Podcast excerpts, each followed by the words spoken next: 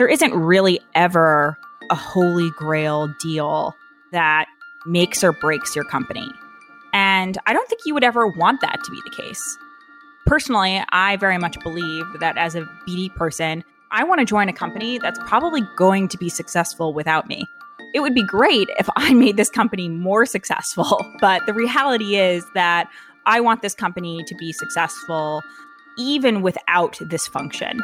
And so the other functions within an organization, whether it's sales or marketing or other things that can kind of make things happen, those functions need to be performing well. And if they're not, I don't think you can depend on BD to just be the only thing that makes your company. And that's true of every other function. Welcome to In Depth, a new show that surfaces tactical advice founders and startup leaders need to grow their teams, their companies, and themselves. I'm Brett Berson, a partner at First Round, and we're a venture capital firm that helps startups like Notion, Roblox, Uber, and Square tackle company building firsts. Through over 400 interviews on the review, we've shared standout company building advice. The kind that comes from those willing to skip the talking points and go deeper into not just what to do, but how to do it.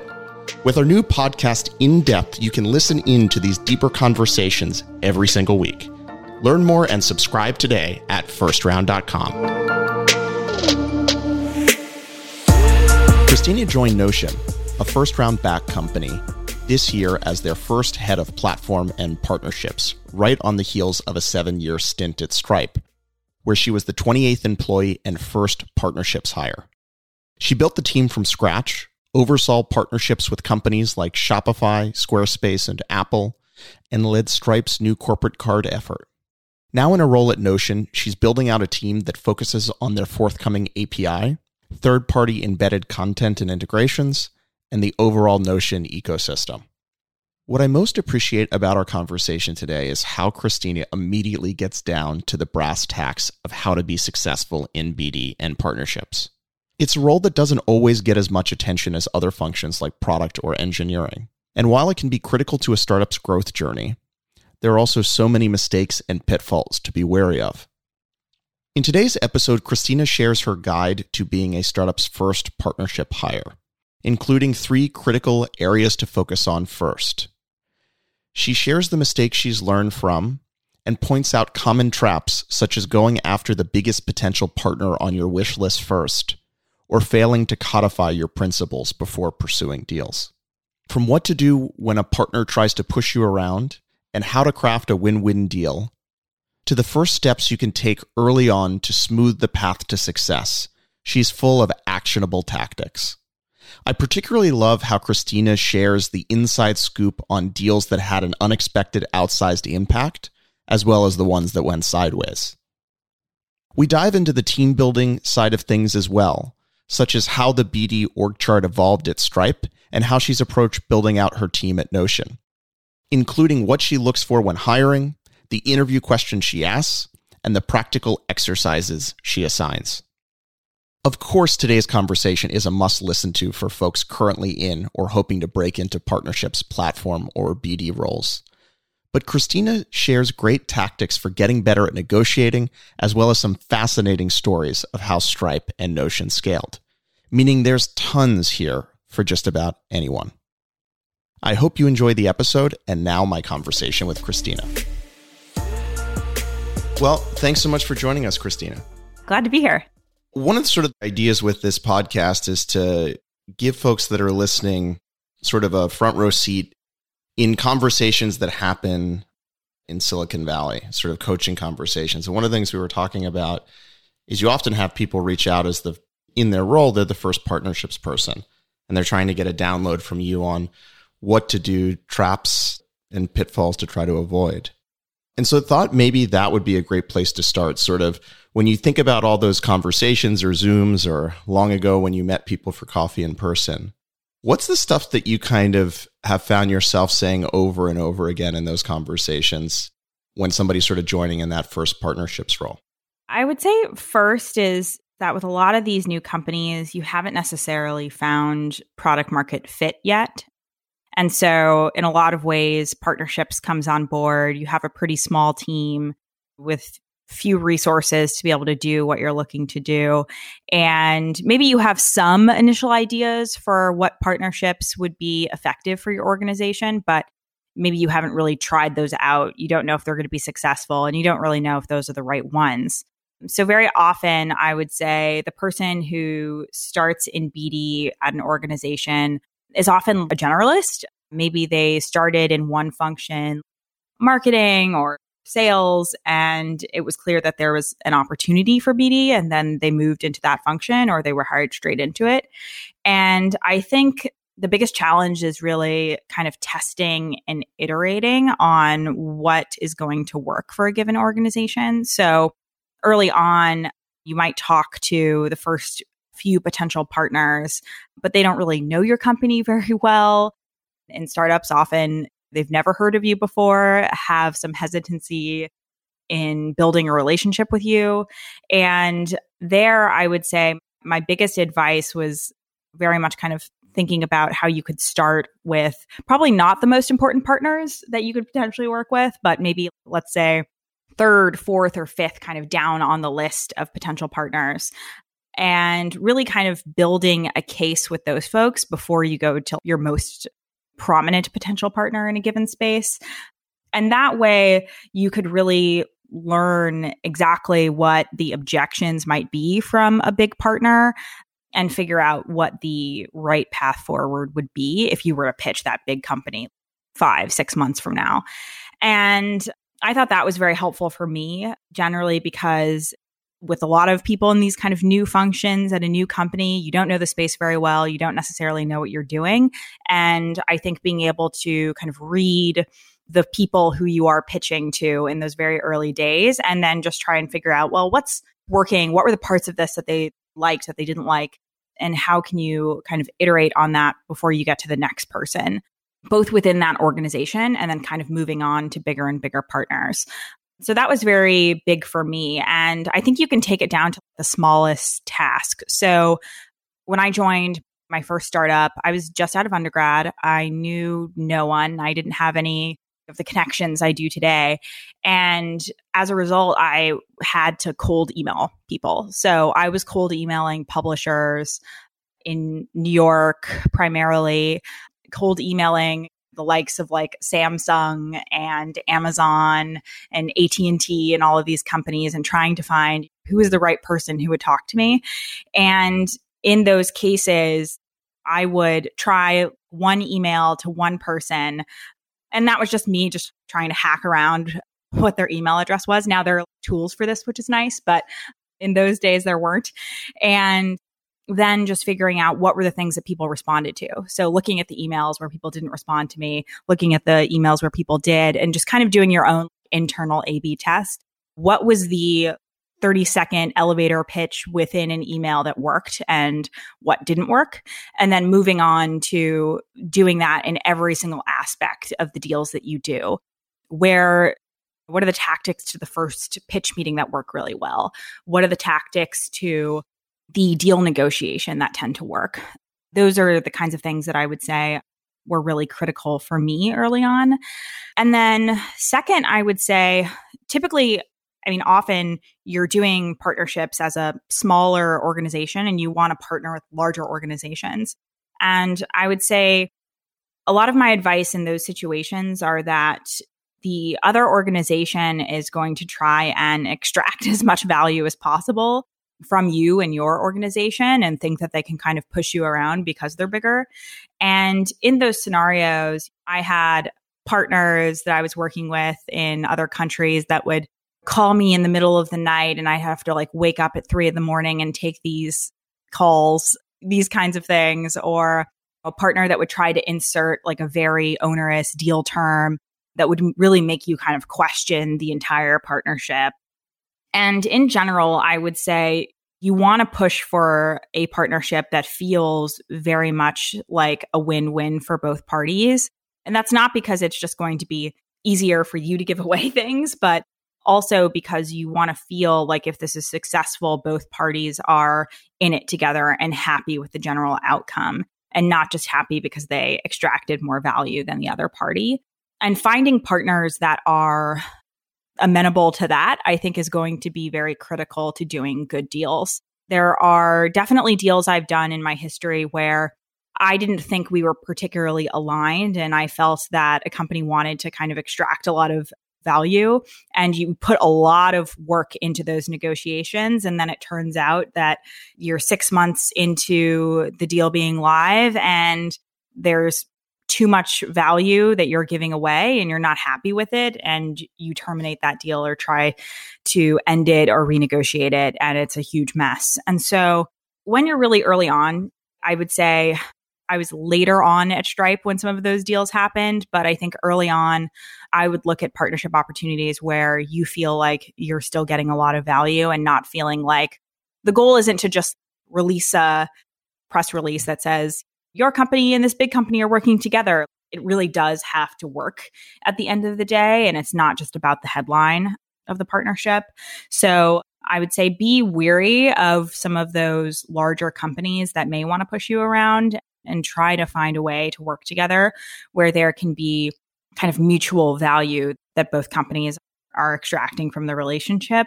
And that way you can have these relationships that last seven, nine, ten years and aren't these kind of quick partnerships that feel good in the moment, but then die a year or two later. And then I would say last but not least would be trying to figure out how you can, as a person doing partnerships, start out by doing some kind of first in kind deals. So these are partnerships that your company has never done before. There's no kind of existing agreement. There's nothing off the shelf that already exists for what you kind of want to do with this organization. And then when it's clear that you want to start working with other partners, continuing to find ways to make this repeatable and scalable even if that means the partnerships no longer belong in your team. So, as an example, at Stripe, we did a number of different distribution partnerships where we would partner with a company like Shopify and have them automatically include Stripe as a payment offering for all of their merchants. And after a while, we went just down the list of every e-commerce platform, every invoicing platform, and just kind of category by category, knocking them all down. And after a while, the deals became pretty repeatable where we had the kind of like templated contract. The pitch was pretty stellar and straightforward and easy to replicate. And it made sense to say, well, this isn't really BD work anymore. This is actually now something that is a little bit more akin to sales, where you are selling something that's off the shelf. And so we had to figure out well, if we're going to be a team that does kind of highly strategic first in kind deals, then this doesn't really fit into that category anymore.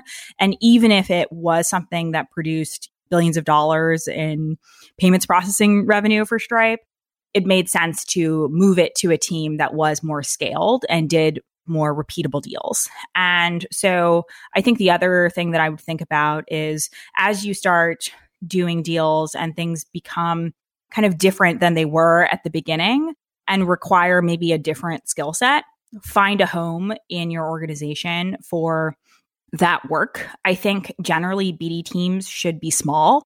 You shouldn't necessarily have hundreds of people doing BD. I've never seen that in an organization. And if you do see it, it's typically that they're like not actually doing BD. So that would be kind of what I would look at in an organization for the most part. When I see the ability to scale a particular set of deals, that's a really good sign. And you shouldn't be afraid of giving away your Legos in a sense to kind of grow that effort within an organization. So those would be my kind of three areas that I would focus on as an early person doing BD within an organization. So building on that, I think a lot of small teams when they start trying to do partnerships think that one of these deals is going to be some sort of holy grail that oh it's going to unlock distribution or transform the company and often to your point they go after companies that are never going to do a deal with a 15 or 20 or 25 person company. Or if they are to get it implemented and actually working is just phenomenally challenging. And so to your point about maybe starting with smaller deals and then working up, are there other approaches to sort of sanity check or to increase the odds that deals actually drive tangible business value?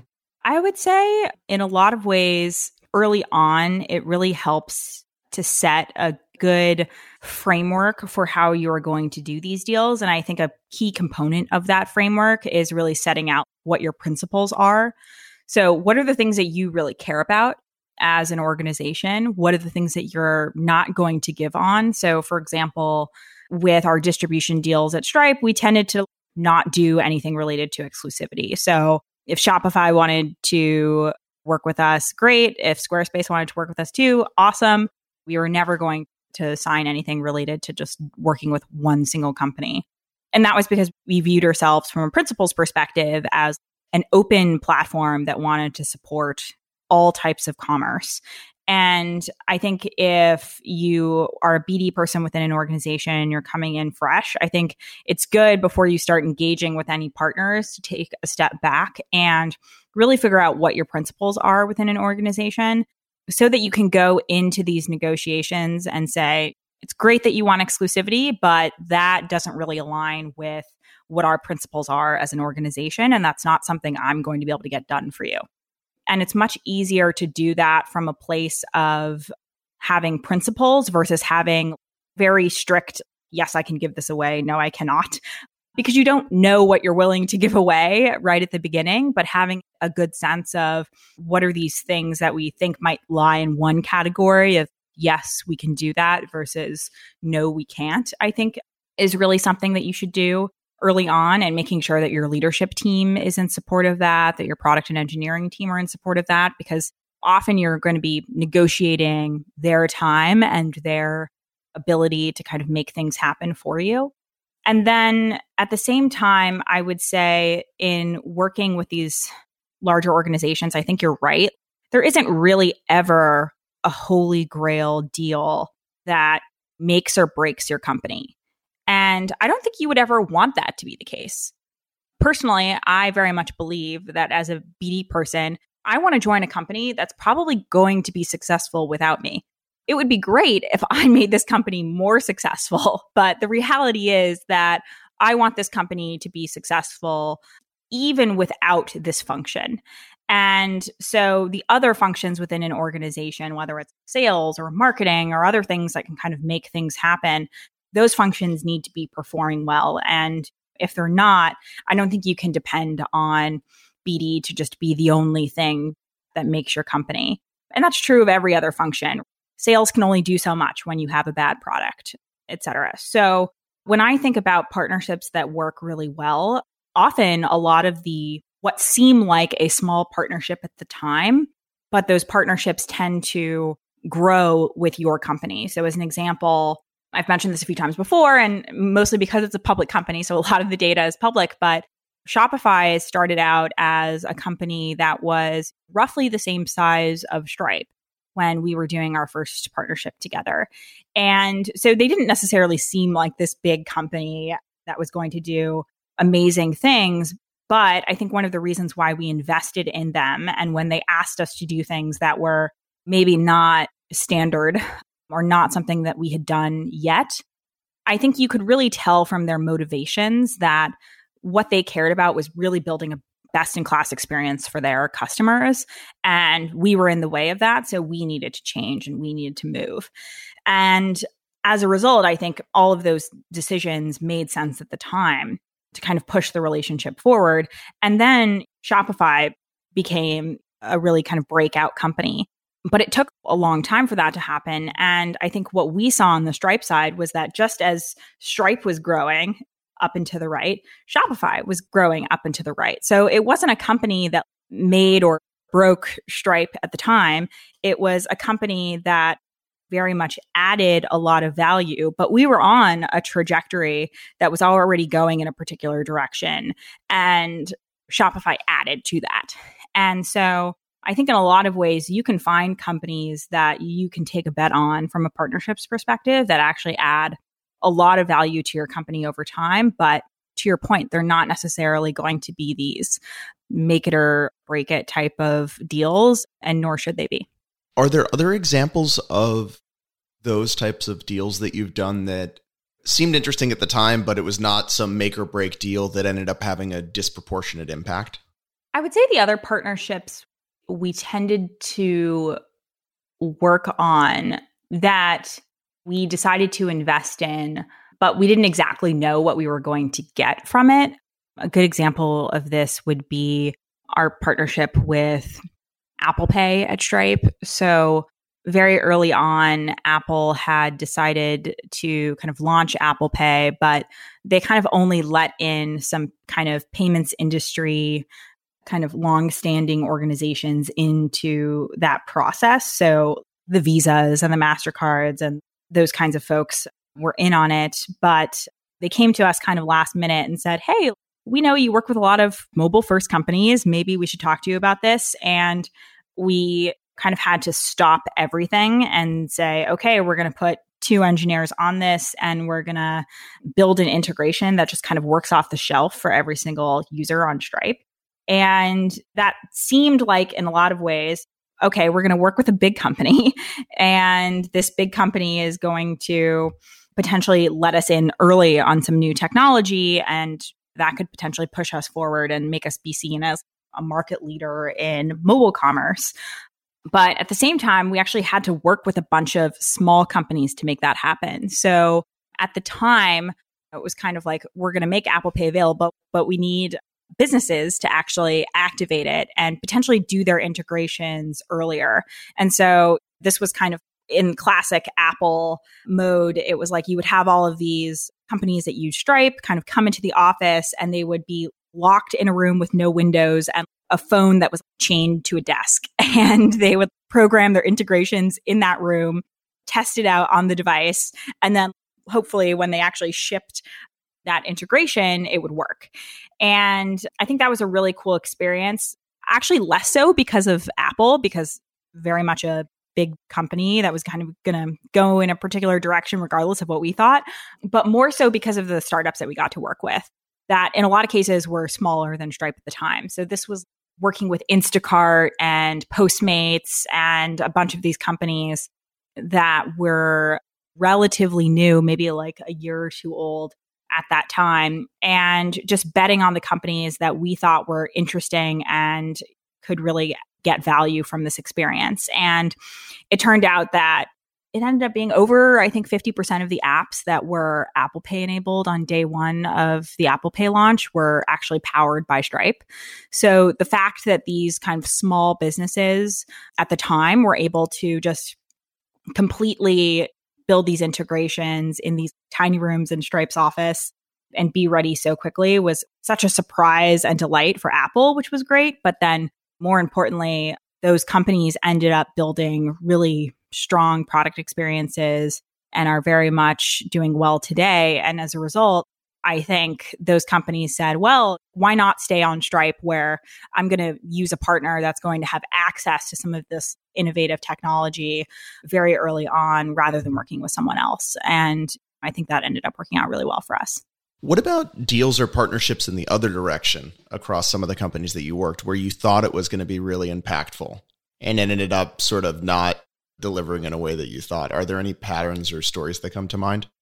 The biggest one was certainly later in my time at Stripe. And there are actually two that come to mind. One is an example of a very large public company in kind of the fintech space. And we were thinking about doing a distribution partnership with them to access a large number of small businesses that could process payments on Stripe. And I think the biggest sign there was actually a lack of cultural similarity. So, as an example, when we would do meetings together, it would be me, one engineer on our product team, and maybe one other person on the partnerships organization in a room. And then they would come with a bus of people, 20 people into this room. And it was unclear who's the decision maker, who's doing what, why do they need this many people in a room to do a deal like this? And that was a really early sign that we probably should have paid attention to that this company just operates very differently from us. And it was going to be hard to actually get stuff done. And it proved to be true throughout the negotiation process. You would negotiate with one person, and then, like, another person would say, actually, no, I know we already agreed to that, but we can't do it anymore. And it just became this long, protracted negotiation. And I think we gave up a lot just to release the deal and get the deal done. And nine months later, we ended up winding the deal down because it was so in favor of the other partner that it just didn't make sense for us financially. And I think the good part of that is that they agreed. It was pretty obvious that it wasn't kind of a good deal for us. And as a result, we weren't motivated to do other things that they wanted to do.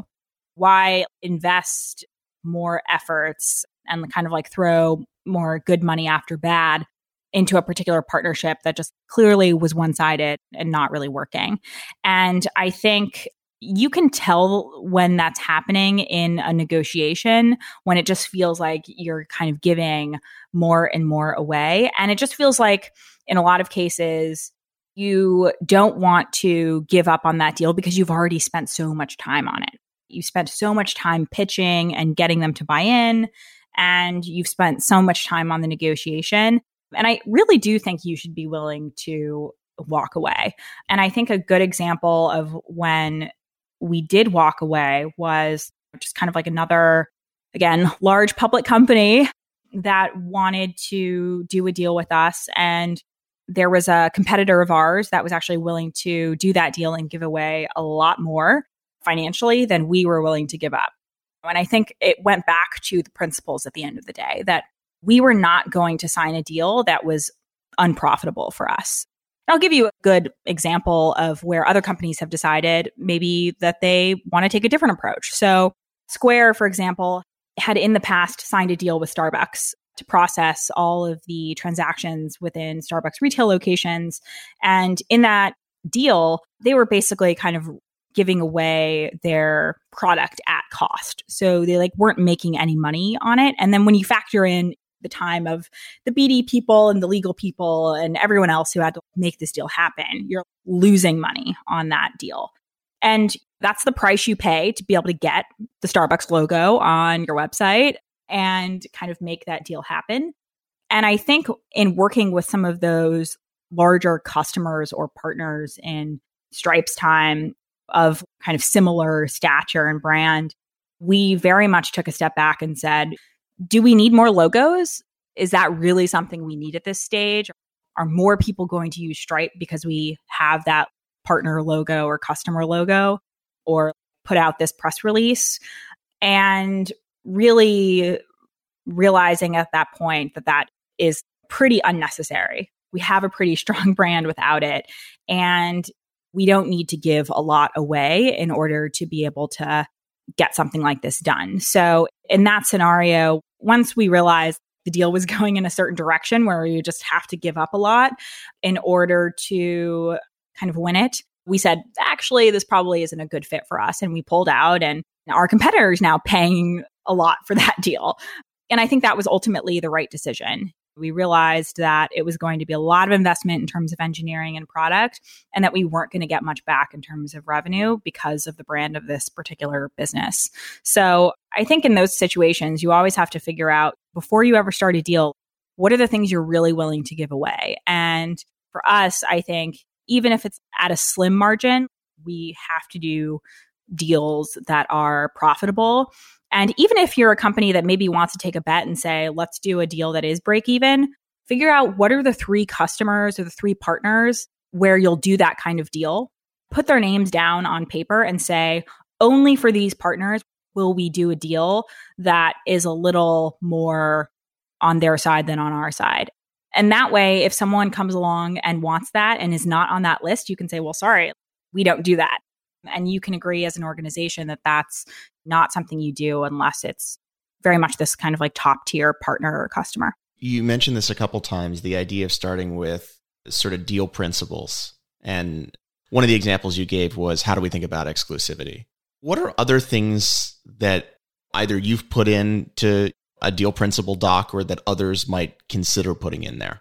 Number one would be what is the kind of ecosystem you're looking to build around what you do? So, some of this can be revenue related, like I mentioned. We'll never take a deal that's a no margin deal for us. And some of it can be related to what the partner is doing to your ecosystem. So, as you think about building a partner ecosystem for the first time, in a lot of cases, you want to think about all the things that can go wrong ultimately. So, for example, a lot of companies that have put out APIs for the first time release a lot of functionality all up front, and then they kind of see what developers do with their APIs. And then when developers start doing things that they don't like, they start cutting off access to those developers or just pulling those features from the API altogether. Thankfully, I've never had to work for an organization that had to do that because I really think it just reduces the confidence that developers have in your ecosystem. And instead, I believe that you should take a step back and say, well, to your point, what are the principles that you have? So maybe a principle in that scenario is we want every partner to be giving value to the ecosystem. And that could be giving value to us as a company, and as an organization, or giving value to my customers, which then gives value back to me because they're happier with my experience. But they can't only be extracting value. So, a good example of this, I think, at some point, Twitter didn't have like a mobile app. And so there were a bunch of developers who built mobile apps off of Twitter's APIs. And then eventually Twitter was just like, hey, we have our own mobile app now. So we're going to say that no developers can build copycats of an app that we already have because they're just extracting value. Our users aren't in our experience anymore, they're in someone else's experience. And so what values do you have there? Maybe the value is that you want your customers to be in your own product experience at the end of the day. So, for a lot of companies, the principle there would be the customer must be in our experience and not necessarily in a white labeled experience. So, we're not going to sell our data, for example, and give it away to somebody else who can then put it into another experience we can only really sell the full end to end product experience. So thinking about what are all the crazy things that someone might ask you for, and then trying to put that example into some principles, whether it's about value extraction within your ecosystem and where the value has to sit, whether it's about things like privacy or security. I think that's a big thing that tends to come up. So there are a lot of partnerships that die once you get to the legal teams trying to decide who owns the data. I think the really great thing for Stripe was that because we had very sensitive data, a lot of people didn't want to own it. And in other companies, that's not necessarily the case. So figuring out is this data that you want to share? Is this data that you want to own that someone else can borrow if they're working with you, etc. I think is a very kind of key thing to think about. And then just think about all the kind of nefarious things that people might want to do if they abused your platform or your service in certain ways or tried to create a competitive service with your functionality at some point. I think those are all things that you have to think through at some point. And it's certainly good if you think through those things much earlier than thinking through them in the middle of a deal process. Because if you're thinking about it in the middle of a deal process, in a lot of ways, you're just so motivated to get the deal done. You're just so motivated to sign it that you're going to give things away because you didn't kind of set those principles down in stone in advance. So, going back to your comment you made a little while ago about tactics in the first conversation you have with a potential partner. I'm curious if we could spend a little bit of time there and either if you're doing some IC deal making today or you can think back in the past. When you think about your process for preparing for a first meeting with a potential partner and then how you want to design or use the time with someone, can you share what you've learned about that or what's worked for you? I would say earlier in my career, I had a tendency to if someone wanted to meet with me, I would meet with them and not really think too hard in advance about all the ways in which we could work together, which was very much a mistake because you're walking into situations where you're not able to necessarily make progress. Or you might have to say, like, oh, I'll have to go back and think about that a little bit.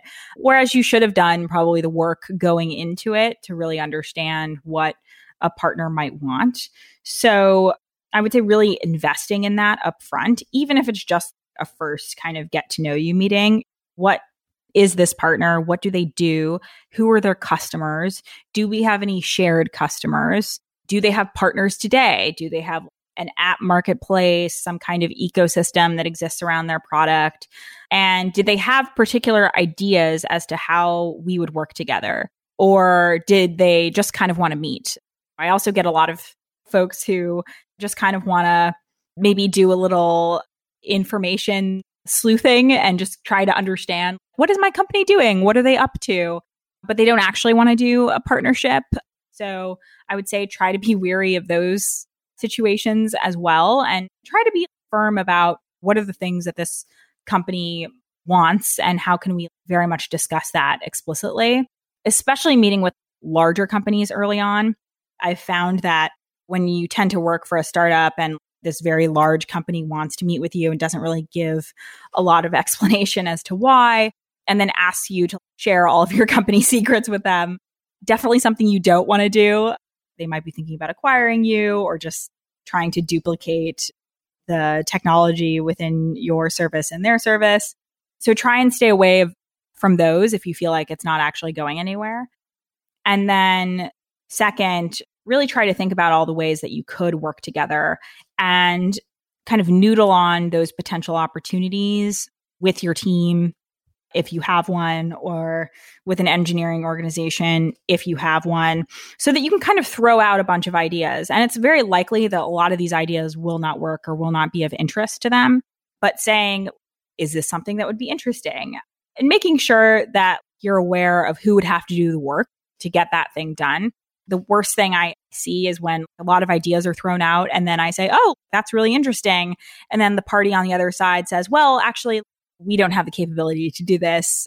My team's not going to build it. So it was an idea, but now it's not going anywhere. So doing that upfront work with your team to figure out what they might be willing to do for that early conversation so that you can pitch something that's realistic and might actually happen, I think would be ideal.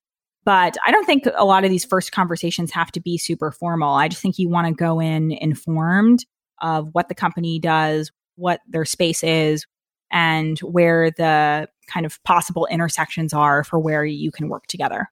And then when you think about post first meeting, are there principles or tactics that you've used to increase the probability that a win win deal sort of ends up happening? I would say at that phase, especially when we are thinking about a company that could be a meaningful difference maker, that's probably when I go into more of an explicit pitch mode. So things that have worked for me really depend on am I working with a company that I feel like I have to really impress? Is this a company that's much larger than ours? Is it a company where they could probably be working with anyone? And so I really need to put in the work early on to make sure that we build that relationship? Or is it a company that maybe operates a little bit more in a scrappy fashion and then you can kind of just talk these things through? But the things that I've found to be very useful in these pitches, especially with kind of first in kind partnerships where you're discussing the way that your two services might work together, but there isn't any corollary for that. There's not an example that you can kind of pull to kind of make that happen would be actually one, potentially wireframing that out. What would that experience be? And then what would that change either within their experience or your experience? And how would that be better for ideally both companies? So, an example that I used early on at Stripe was when I was thinking about some of these other companies and what their kind of payments experiences were for their customers thinking about how those could be improved. And so, as an example, with a lot of e commerce platforms, this is like 10 years ago, you'd go to these sites and there would be 80 different payment gateways that you, as the customer, had to decide which one you were going to take advantage of. And it was just very confusing. Most of these businesses had never even thought about payments before. And they weren't going to do the research necessary. So it made a lot more sense for e commerce platforms to instead say, here's actually a payment service that we recommend for you, that we think is the best experience for you. And that would actually ensure that that business went through the onboarding process much faster and got their store up and running, which is something that obviously the e-commerce platform wants. So if it improves their kind of rate of conversion and it makes the product experience better for their customers, then it feels like a win-win overall. And when I would kind of describe this to some of these e-commerce platforms at the time, they were just like, I mean, that sounds really interesting, but I don't know what it looks like. And I think it really depends on who you're talking to. In a lot of cases with BD folks, the person on the other side doesn't necessarily think about all the different ways that this might work from a product experience. It's possible they're not even using their own product experience that much. So they don't know what's bad or could be improved by it. And so you kind of need to show them here's your current product experience and here's how our partnership could make that experience so much better. And even if it's just me wireframing stuff in whimsical or if I'm going to get a designer to mock something up that's a lot more realistic than my crappy wireframing, then that can really illustrate to the person on the other side what this might look like.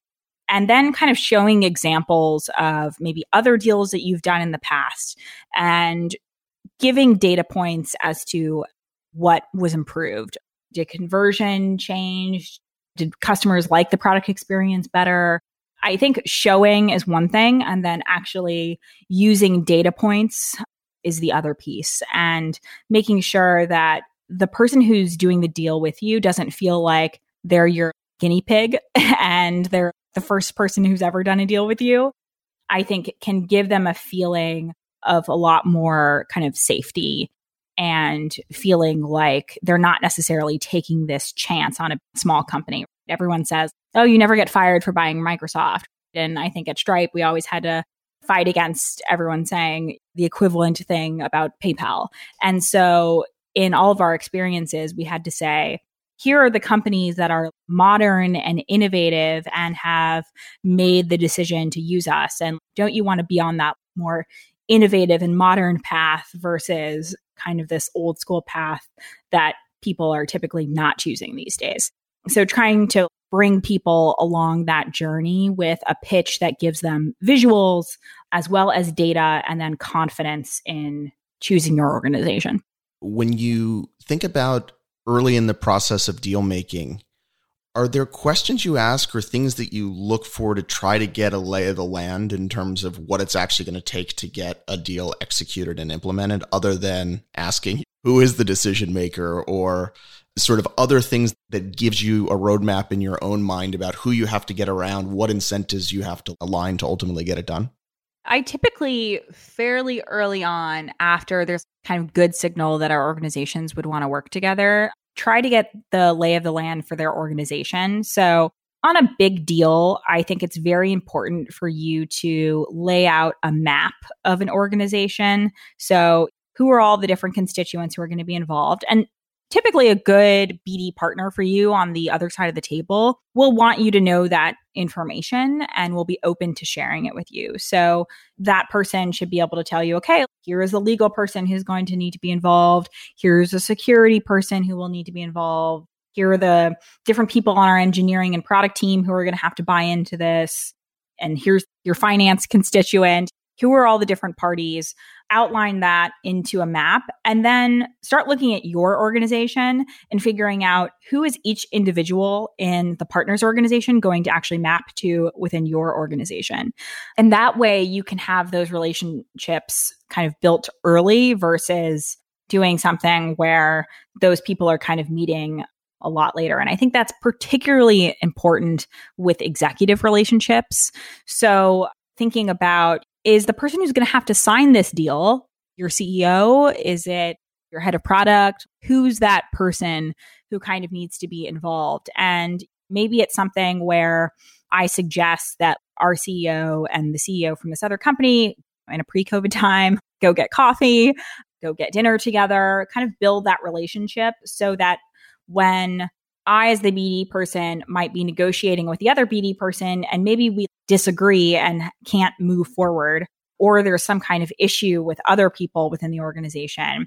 I can always escalate to whoever that executive sponsor is for the deal and make sure that they're able to potentially negotiate that with each other and just kind of move the process forward. And I tend to think that that's always something that's very useful to do early and making sure that all of these individuals are involved and know what their role is and that they're supposed to build a relationship with their kind of counterparty in a way, I think can be really helpful for getting a lot of these deals done. And so, building on sort of the idea of what's going on in your own organization and how to set that up for success, can you share your approach to getting your internal team aligned, either around sort of a one off deal or sort of how maybe that translates once you sort of want to scale a specific type of deal? When I started in BD, BD was kind of in its own function, kind of reporting up to our chief business officer at Stripe, for example, or in the early stage startups I've been a part of, reporting up to the CEO directly. So you don't necessarily have constituents within your organization that are on your team necessarily who aren't in BD. And as a result, you have to build those relationships internally in order to get a deal done. And so I would say very early on, before there's any deal, your job as the BD person is ideally if you're doing first in kind product or platform type partnerships, your best friends should be the heads of your engineering and product organization. And what I mean by that is that you should be building really strong relationships before there's ever a deal in play so that you can both one, understand their roadmap. And then also, two, understand what's going to potentially change that roadmap or be worth changing that roadmap if a really important deal comes along. And I think that's just super critical. I think in a lot of cases in early stage startups, it wasn't even that I had built a really strong relationship with the most senior engineering and product organizations. It was that I built really strong relationships with individual contributor engineers. And individual contributor engineers at a tech company of under 50 or 100 people have a lot of power and sway over the work that they do. And so there were definitely times when I would say, Oh, have an idea for a new product partnership and I'm just going to get this one engineer who might be a friend of mine or might be someone I know really interested and invested in working on it potentially.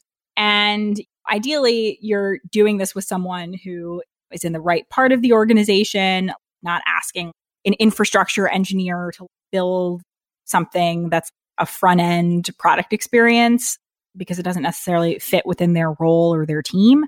So ideally, you're finding the right part of the organization, building the relationships with those people, and then getting them really excited about the opportunities that you bring in. And I think the other key component of this is kind of no matter how bad a deal might be going for you and how stressful it might be for you as a BD person, kind of doing the negotiation and all that kind of stuff, it's your job to maintain a good face internally about the partner because you don't want your internal team whether that's like engineering product other bd people finance etc to be adversarial in their process with the other counterparts with the partners organization. And I think that's just a really critical piece of maintaining a good working relationship with everybody else that's doing the deal. So I think making sure that you have a really great partnership and relationship with the people on your engineering and product teams is key. Making sure that they feel really good about the partner is very much key. And then also figuring out where it makes sense to press and where it doesn't make sense to press at a given time, I think is really critical. So, as an organization, things are going to be coming in and out of importance within the lifetime of what you're doing. So, it's possible that at a certain time, you have a lot of growth, your infrastructure is falling down. It's probably not a good time to say, hey, let's bring this new deal to the infrastructure team and they're going to have to completely re-architect a new part of the product in order to make that happen. Just bad timing.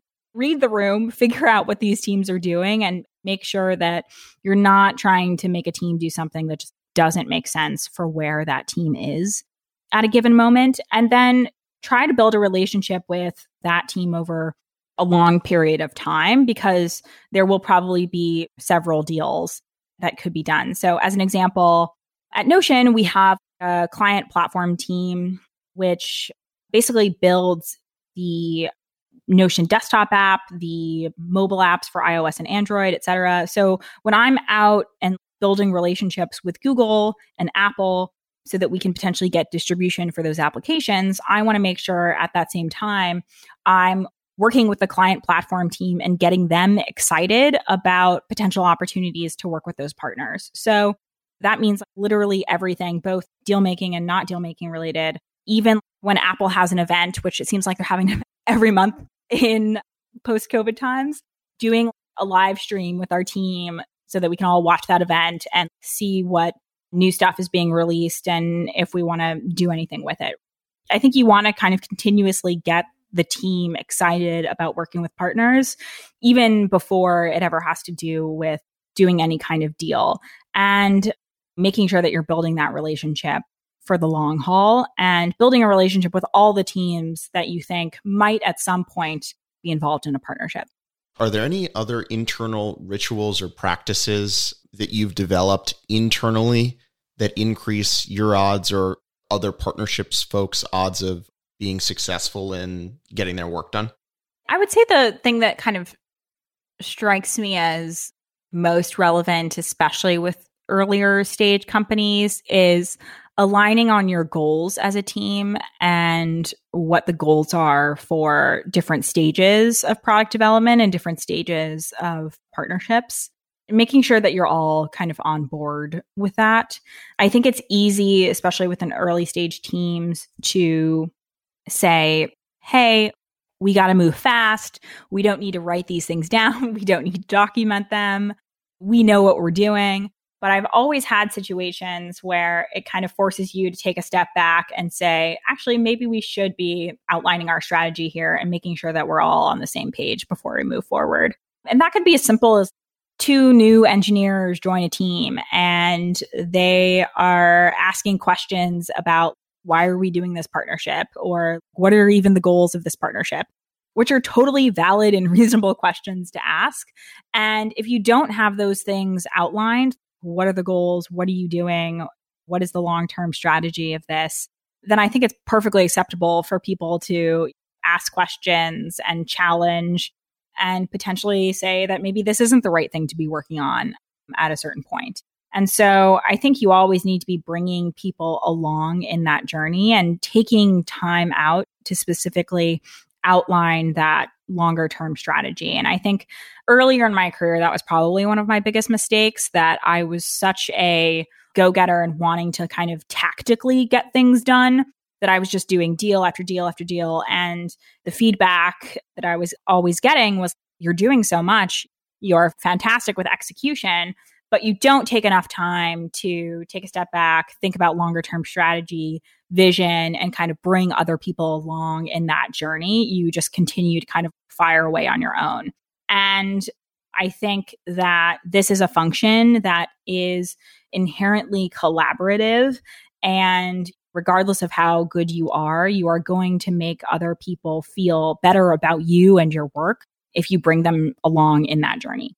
So, switching gears a little bit, would love to talk about the organization that you ended up building, the partnership organization, and maybe sort of design principles for that and how that evolved at Stripe, and maybe how you're thinking about that now when you start with sort of a fresh sheet of paper.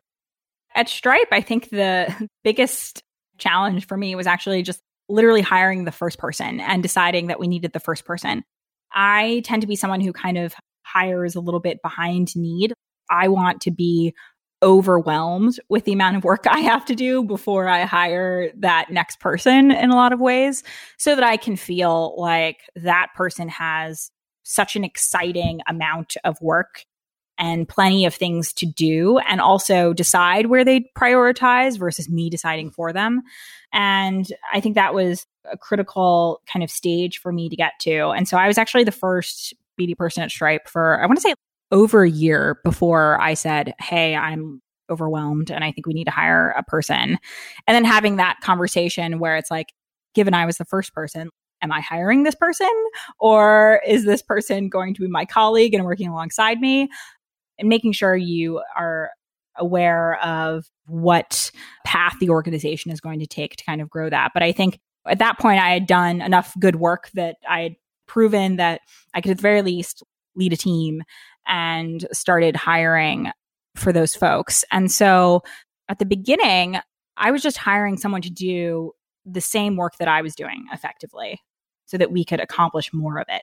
And I think that's an easier thing to do at the beginning because one, you spent enough time in that particular role to know exactly how to do that work and to ideally train and build someone else up to do that kind of work. So early on, I was looking for someone who could do that kind of work with me. And I think that was also my second hire as well. So we were primarily focused on distribution partnerships over time. And given I was very product oriented, I was hiring people who were taking off the distribution partnerships work from my plate. So these were the Shopify's, the Squarespaces, et cetera, and doing more and more of those deals and then managing those deals. And I would start working on a lot of the product partnerships. So thinking about how would we work with other organizations and do first in kind partnerships where our products work together in interesting ways. And I think that in that experience, the thing that's really critical for you as a leader is to, especially when you're in a situation, which is what Stripe was in at the time, where almost no managers until we were like hundreds of people along did purely management. You always did a little bit of IC work and you were always kind of an IC plus management. And even today at Stripe, I would say the goal is to find managers who really know the work of their team to a deep level rather than just people who are very high level managers and aren't kind of in the thick of the work of their team. So at that point, I was kind of thinking about what is the work that I really enjoy? I really like working with product and engineering. And so working on first in kind product partnerships makes sense. I will hire people to do distribution partnerships, which were the deal that I was getting kind of more templated and kind of less interesting to me over time. And that worked really well. And I think the first critical break that typically happens within a lot of partnerships organizations is trying to separate BD, which is typically going out and bringing in new potential deals for the business and doing everything like pitching and negotiating and getting that deal done across the finish line and up and running from partner management, which is much more oriented around okay, this partnership is here, it's integrated, it's up and running, but it needs a lot of care, and we need someone to kind of grow that partnership over time and be responsible for the growth of that deal and doing things like renegotiations at times, which can be a little easier than doing the deal from for the very first time. And so we eventually kind of split out those functions and said we were going to hire kind of partner managers and BD folks. And the corollary for this in let's say sales would be an account executive who would be out hunting versus the account manager who would primarily be farming. So think about it in a similar way and building out a team that would be partner management focused and then a team that would be BD oriented and then promoting people who were individual contributors on those teams into management roles and then me becoming a manager of managers. And I would say that was kind of the biggest evolution in the org over time. And then I would say just be prepared if your company is growing really fast, reorg every six to 12 months. I think for a lot of people in startups, they can get very annoyed and concerned with reorgs, but with organizations that are growing so fast, you ultimately have to do that. When we built out a specific kind of product partnerships team, that team very much needed to be aligned with the product organization. So ideally, one product org would have one BD person who they would work with. So when that product org said, Hey, I need a bank that can do X, Y, and Z, that partnerships person would go out and find that right bank, do the negotiation, sign that deal. And when the product org is constantly doing a reorg, it requires you as a partnerships and BD organization to kind of constantly reorg to match the rest of how the company is growing. So I think that can be very intimidating and concerning for a lot of folks, but I think it's just kind of par for the course if you're planning on growing really fast. Maybe kind of going back to Notion, I would say my experience now is kind of joining as the first person again and building a team. I think due to my eventual experience at Stripe, I was eventually moved on from a BD role into a general management role where I was managing a bunch of different functions. I think the way that I look at my role now at Notion is one in which there aren't necessarily roles that are off limits. I can hire technical people, I can hire business folks, whatever kind of makes sense to ultimately achieve the goals of the organization that I'm building. And I think I always want to take a step back and think about what are the broader initiatives that we're trying to achieve. And so thinking about what ordering makes the most sense. We're building an API for their very first time. So the first person I'm actually hiring for is not in BD or partnerships. It's a developer advocate who has an engineering background and can help empower other organizations to build to our API. And then I'll probably be hiring a few more engineers who can do that at a greater level of scale. So think about solutions engineers or partner engineer type folks. And then I'll probably hire a BD person after that. So I'm actually thinking about it from a different perspective, which is how can I hire people who don't have the skills that I have? So how can I hire folks who are maybe more technical, who can be complementary to me, but I can still help direct their work. So, going back to sort of the early hiring on your team at Stripe, what were you looking for? What did you find in the people that were truly sensational in the role? And maybe what did your interview process look like, or what should it look like if you were advising someone else who's kind of crafting the interview process for their first couple BD hires? I would say the folks who were probably most successful were willing to kind of roll up their sleeves and do multiple roles at once. So I would say a lot of the folks who were really successful on my team, because Stripe didn't really have a super strong product management organization early on, I would say a lot of the hires on my team that did really well kind of rolled up their sleeves and were like, hey, I'm working directly with engineers here. I'm going to kind of play a quasi role of product manager to help get this deal across the finish line because there's a lot of product management involved in doing so. Or maybe there's a lot of operations or data work.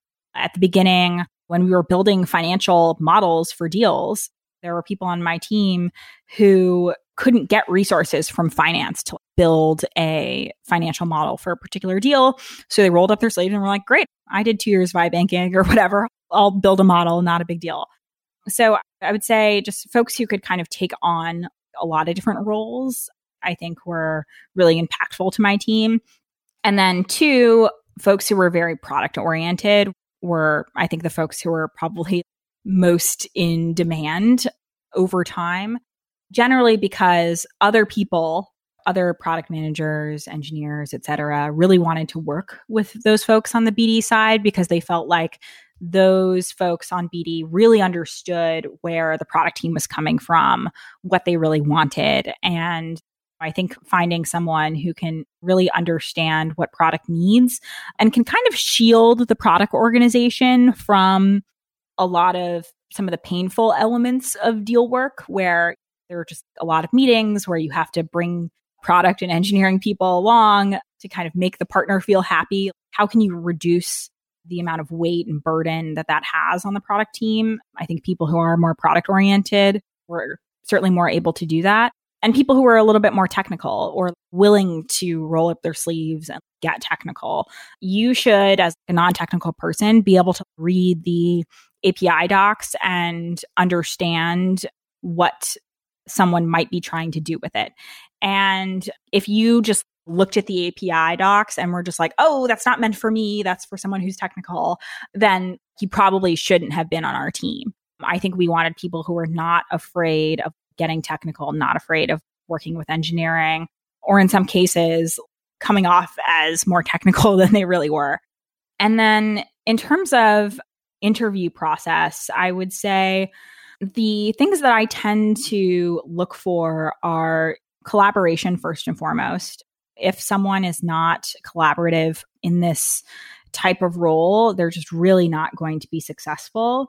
And I think a lot of people who may have spent a long time in BD roles come in and expect that when a big partner comes along and wants to do something, the product and engineering team is just going to raise their hands and say, Of course, we'll do that. And that's just not how it works. Within any product and engineering organization, there are a ton of different priorities, and you really have to think about the opportunity cost of every single partnership deal. And so, bringing on people who are collaborative, who can make really strong kind of strategic decisions and have a strong framework for how they would make those strategic decisions, I think are really critical. So, from an interview process standpoint, I tend to do a few things pretty consistently across all BD folks. One is make sure that someone from product or engineering is interviewing them.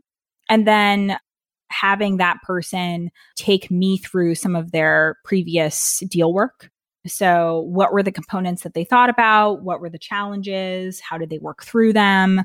And then I would say another element would be kind of more of a hiring manager interview to just really suss out if they're resilient, if they're collaborative, what feedback have they gotten in the past? How have they actioned that feedback? Do they have a growth mindset about themselves? All those things I think are really critical to this role. And then making sure that I would say a lot of other folks are involved in that process. So I've had folks in BD roles be interviewed by engineers, by product people, finance people, et cetera, legal, thinking about who are their partners going to be in the organization. And I want all of those partners to be interviewing that person so that they're very much bought into this particular person for this role. And obviously, keeping in mind that I think with every person that you bring in, you want to feel like they're adding something that's kind of complementary to your team. So I hired folks who had BD experience and I hired folks who didn't have BD experience. And there were folks, I think, who were very, very successful who had never done the role before. And I think there you're really testing the skill set and capabilities. Can they be convincing? Can they negotiate? Maybe they've never negotiated a deal before, but if I feel like they can come in and pitch me on something and be convincing, they're probably going to be a very good BD person. And then what are the other skill sets that they can bring to the table?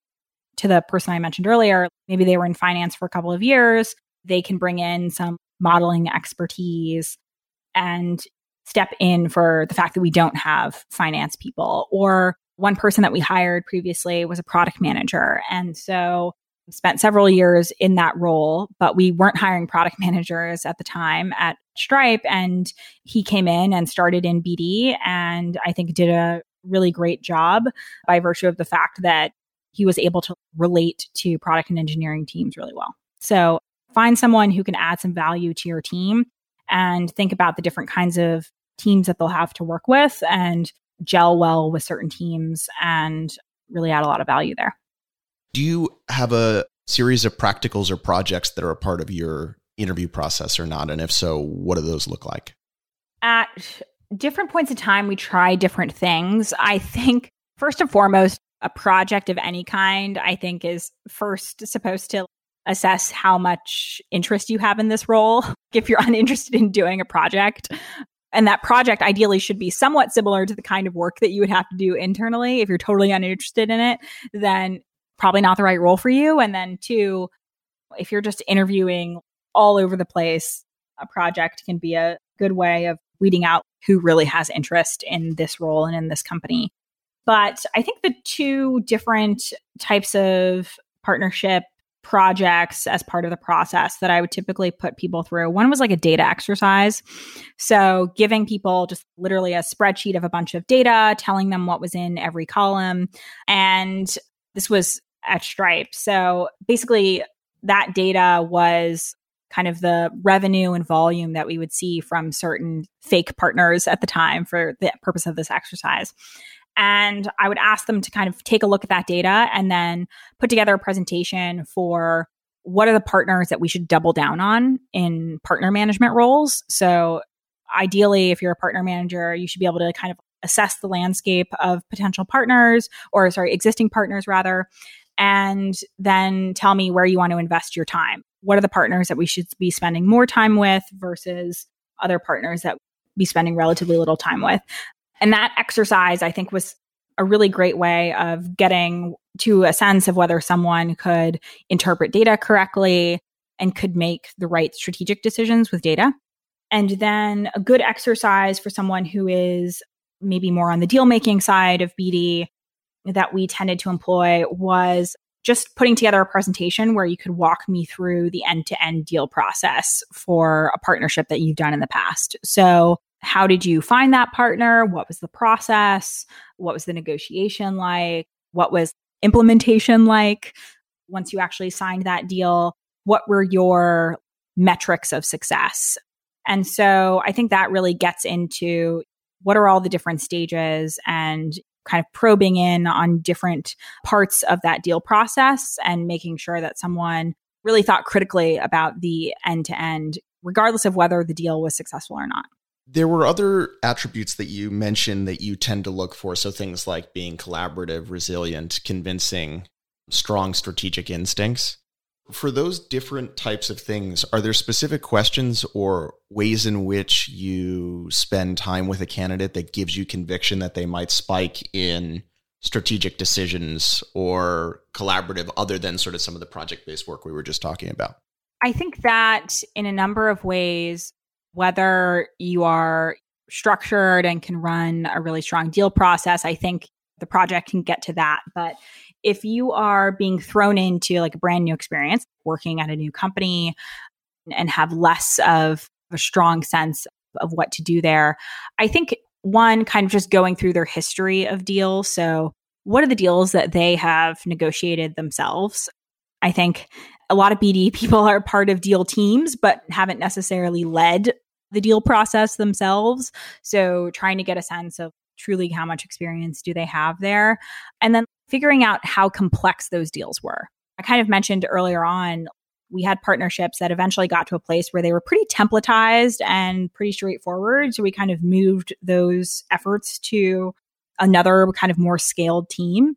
So, kind of walking through someone's past history of deals and really trying to understand how complex was this were there components that were perhaps never negotiated before? I'll ask a question like, Can you tell me about a deal term that you negotiated that you didn't think you were going to get? And that's typically one, does someone ask for something that they don't think they're going to get? That's usually a good sign that they're probably a good negotiator, even if someone says no. And two, what was that? Was it something that was like really simple and relatively straightforward or was it actually pretty complex to actually get that ask? And then asking someone, what was a hack to a deal that you felt was like really clever? And then asking someone, given a particular deal, what impact did that deal actually have on the company? I think that last one is particularly critical by virtue of the fact that a lot of BD folks pride themselves on signing deals, but do those deals actually do anything for the company? What did that drive? Did it drive a particular metric? Did it generate revenue for the company? If so, how much? How impactful was it?